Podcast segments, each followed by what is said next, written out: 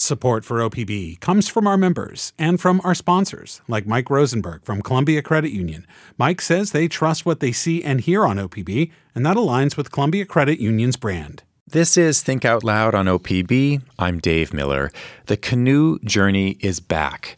After a three year hiatus because of COVID, hundreds of indigenous canoe families from across the Pacific Northwest and from much further away once again paddled hundreds of miles before gathering all together.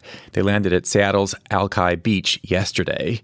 Now, canoe families will spend the next week participating in songs, dances, and other protocol ceremonies hosted by the Muckleshoot Indian tribe. Nika Bartoo-Smith is an Indigenous Affairs reporter for Underscore News and ICT. She's been covering the journey with Underscore. She joins us now to talk about the landing yesterday and what comes next. Nika, welcome. Thanks, Dave. So, you were there yesterday when canoe families from all over arrived at Alki Beach. Can you give us a sense for the scene? Yeah. So, when the team at Underscore and I first got to the beach, there was probably a couple hundred people that had gotten there early to set up places to sit and watch the landing as it took place.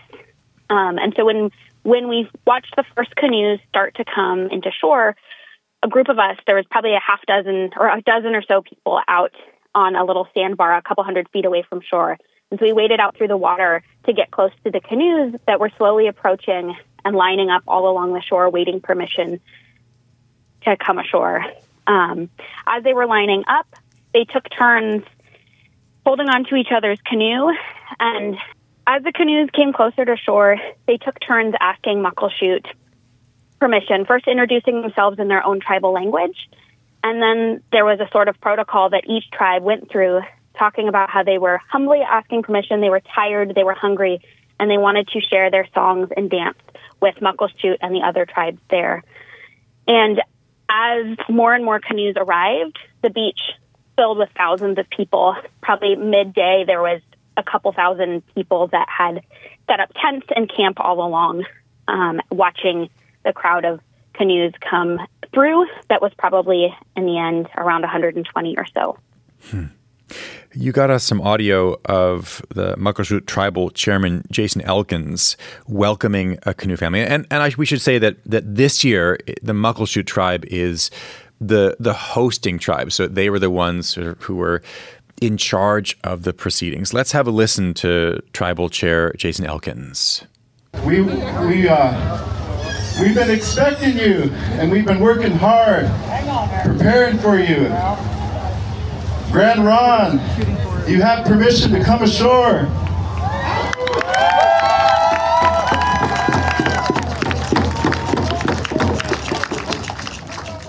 Can you give us a sense for the crowd? I mean, who was arriving and, and what was what was the feel? Yeah, as the peop as each canoe arrived, um, one by one, they started with the canoes that came from the farthest. So there was canoes from Canada, Alaska, New Zealand, Hawaii, um, and then closer to home. And as we each one arrived and asked permission, the crowd erupted with applause and celebration, and it felt really welcoming and almost like a sense of reunion as fam- canoe families were seeing people that they have. Some of them have been seeing every year since Canoe Journey has been happening since the late 1980s. Um, and it was a sense of homecoming for so many people. As after the Muckleshoot representative would grant a canoe permission to come to shore, the canoe, the pullers would stomp their paddles three times on the base of the canoe in celebration, and that would be followed by that applause, by that uproar from people in the canoes and all along the shore. Did some people paddle from New Zealand and Hawaii?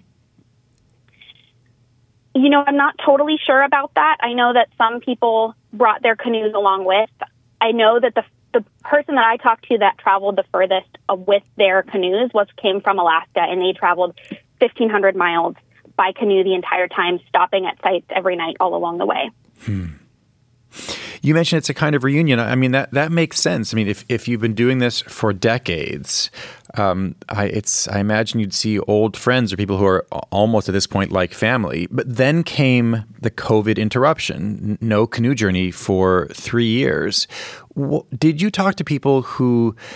had been going for years and then had to stop and then finally could do it again? Yeah, so the theme this year was honoring our warriors past and present. And for so many people, it felt like part of the importance of this canoe journey happening after COVID was honoring so many people that actually were lost during COVID and a lot of pullers and elders that were part of canoe families that were actually lost as well. And so each canoe, many of them dedicated their journey to a specific um, things such as missing and murdered Indigenous relatives, such as those lost to COVID, um, such as recovery. And so, so much of their conversations were about how important it was to come together again after being apart for three years and how it really created this sense of healing within a community of being able to come together again and be in community and tell, share stories and knowledge and work really hard to pass on language in particular because so many of those that were lost during COVID were traditional language keepers. And so figuring out how to have concerted efforts to bring language back and share that on the journey itself with young pullers along the way. Hmm. You talked to um, uh, a canoer named Skidau Jules from the Eagle Killer Whale Clan of Teslin Tlingit people in southern Yukon. Um, and this was her first journey, as, unlike you know people who've been doing this um, for, for decades now. Here is part of what she said. Being out on the water was like any other experience that I have never felt before. Just being on something that I knew that my ancestors did since time immemorial. And being in that space of being like, we're seeing this lens through our ancestors' eyes right now and um, there's no like really the, like we yes we have our support boats but when you when you get separated enough and you're just on the dugout all you can hear is your paddles going into the water and it reminds you of like fish and you just become really a part of that world like a part of the land part of the water is, a, is something that an elder used to say in my community because we as indigenous people are part of the land part of the water nika did you hear from other first timers yeah, we talked to lots of people who were there for the first time. Many of them were youth, so pretty young ages that were learning how to carry on this tradition. That was something that was emphasized and reiterated again and again is the importance of sharing this tradition with the next generation and making sure it continues. It also sounds like, I mean, f- from some of your reporting, that literally part of the the paddling time is language class. Yeah.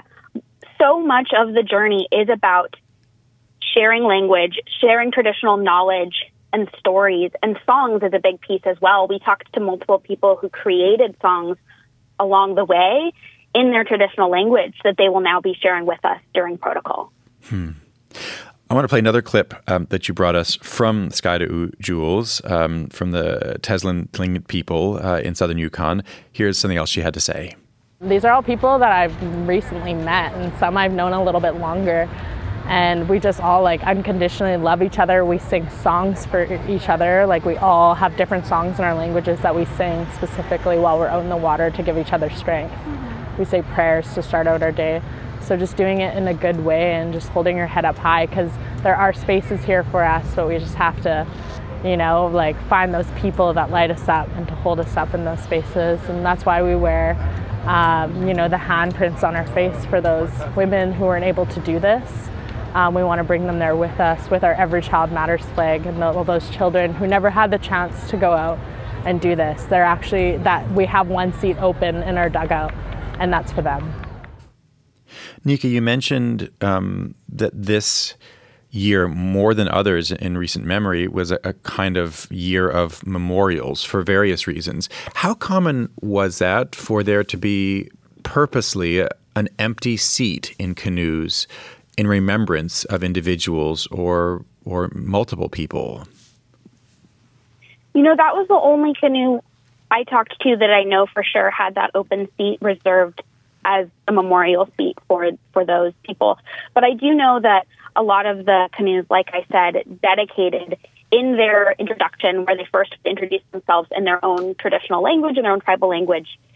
In that introduction, they would then talk about what they were dedicating the ride to, and so often people would talk about those that were lost, oftentimes naming people that were either had passed or were missing, and sending out a prayer to those people as part of their journey.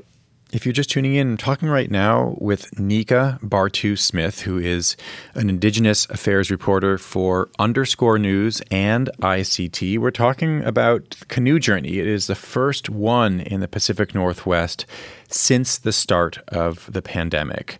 So let's turn to what's happening now and for for much of a week right now going forward. It's called Protocol. Your team talked to Jolene Lozier, who is an art and culture teacher at the Muckleshoot Tribal School, about protocol. Let's let's hear what she had to say first.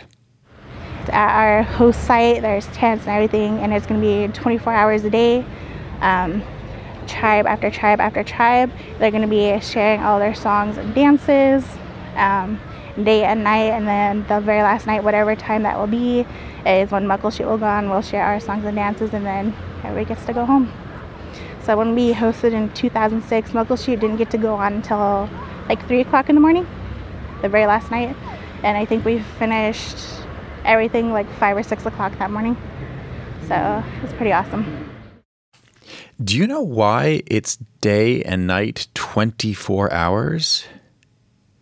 So I know that a huge piece of protocol is that every canoe that comes in gets two hours where they have that have the floor to share their stories, their songs, their dances.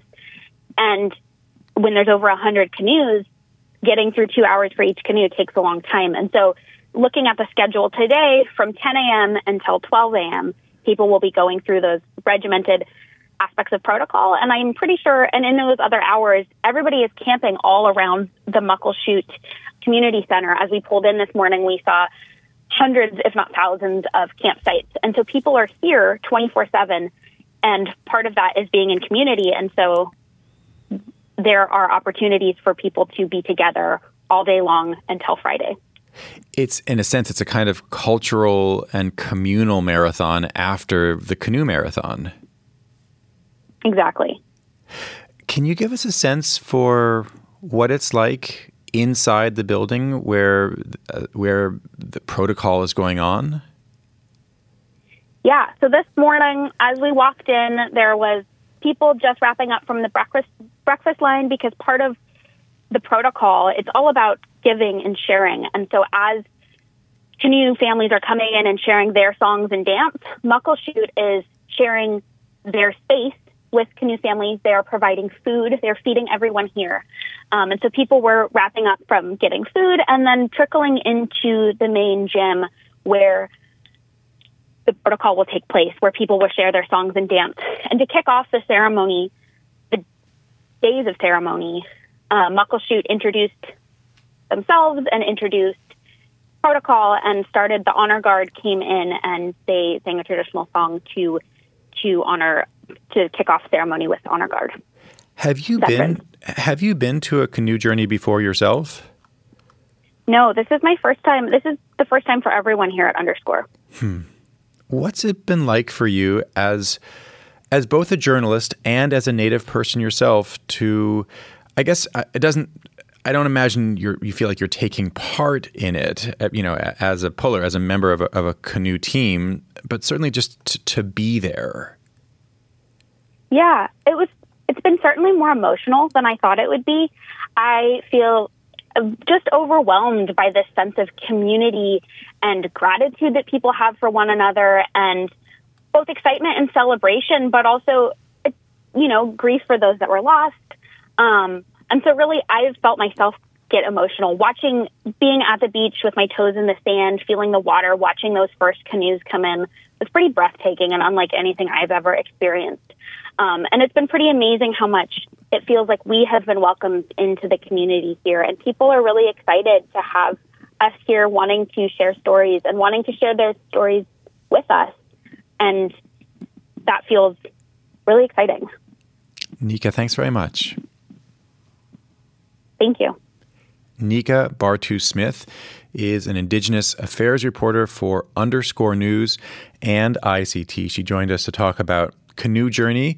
The arrival, the landing was yesterday at Alki Beach uh, in Seattle.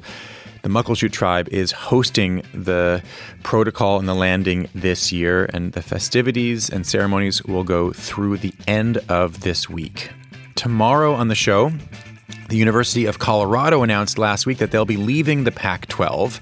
That followed earlier announcements from the University of Southern California and UCLA, meaning now the future of the more than 60 year old athletic conference is in doubt. We're asking what this could mean for athletics at the University of Oregon and Oregon State University. If you don't want to miss any of our shows, you can listen on the NPR One app on Apple Podcasts or wherever you like to get your podcasts. Our nightly rebroadcast is at 8 p.m. Thanks very much for tuning in to Think Out Loud on OPB and KLCC. I'm Dave Miller. We'll be back tomorrow. Think Out Loud is supported by Steve and Jan Oliva, the Rose E. Tucker Charitable Trust, and Michael, Kristen, Andrew, and Anna Kern.